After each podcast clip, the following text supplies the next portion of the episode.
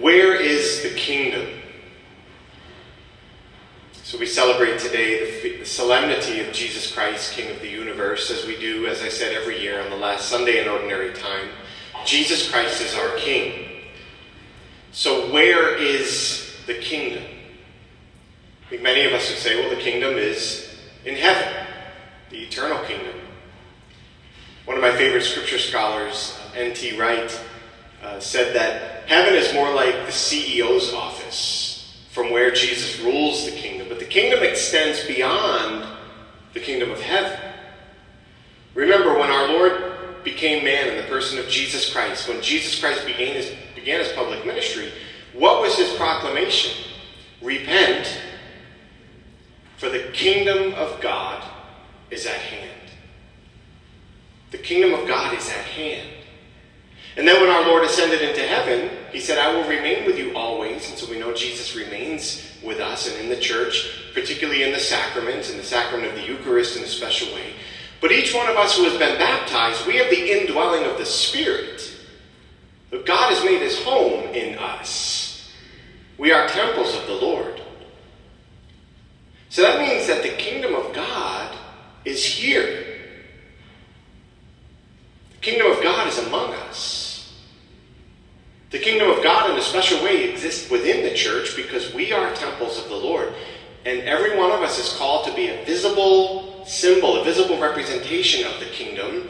And every one of us is, is called to extend the reign of Jesus in the world, to build for the kingdom of God. So, how do we do that?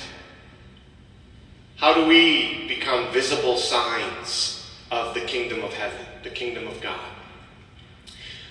There's a powerful story I heard recently. From 1926 to 1929, if you're students of history, you may know that there was civil war in Mexico. And it was a horrible time for the Catholic Church. The Catholic Church was persecuted and it was suffering in a very deep way. There were anti clerical laws in the Constitution, so priests were not allowed to vote. They were not allowed to appear in public in their clerical dress. People were not allowed to worship. Teaching the faith was illegal. Catholics were being persecuted profoundly. And so, this group known as the Cristeros, they rose up. They were mostly Mexican peasants, and they rose up against the government. And there was one among them named Jose Luis Sanchez, 14 years old. He was begging his mother to let him join the Cristeros movement, but she wouldn't let him take up arms.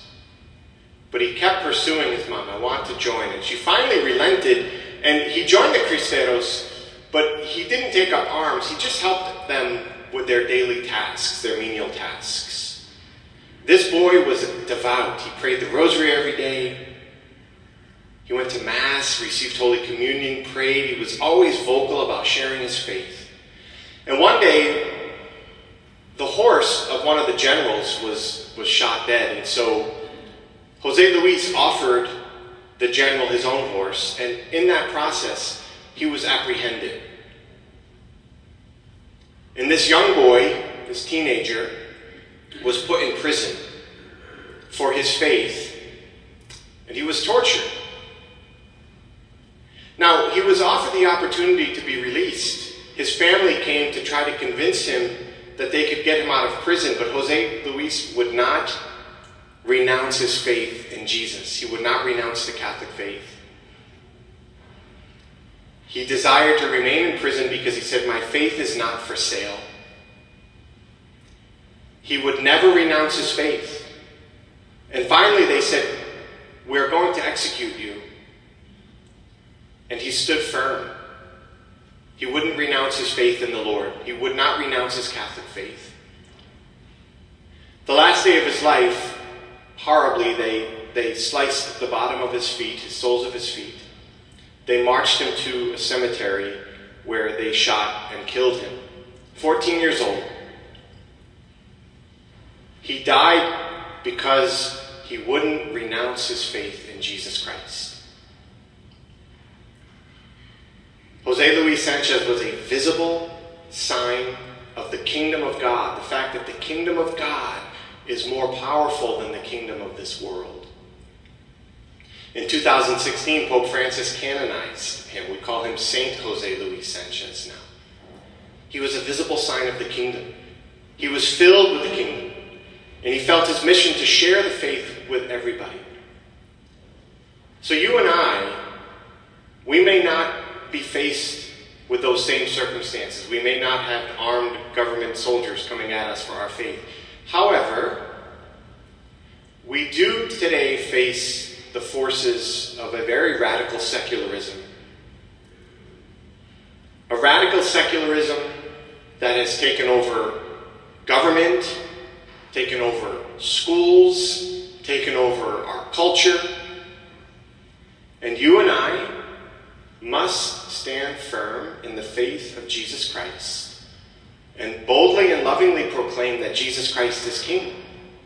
Always with love, but proclaiming Him as King. Allowing our lives to be conformed more to Jesus than to the culture. That's what we learned from somebody like St. Jose Luis. You know, the Cristeros would always say, Long live Christ the King. And that's what St. Jose Luis said before he died Long live Christ the King. Jesus Christ is our King, not the culture. And you and I are called to be visible signs of the kingdom in the world, to bring Jesus into the world, to bring Jesus into the culture, always with love, always with love, but boldly nonetheless. So let's ask today St. Jose Luis to pray for us to pray that we will be visible signs of the kingdom of God in the world, always sharing Jesus with love, always being bold in our faith, proclaiming that Jesus Christ is King.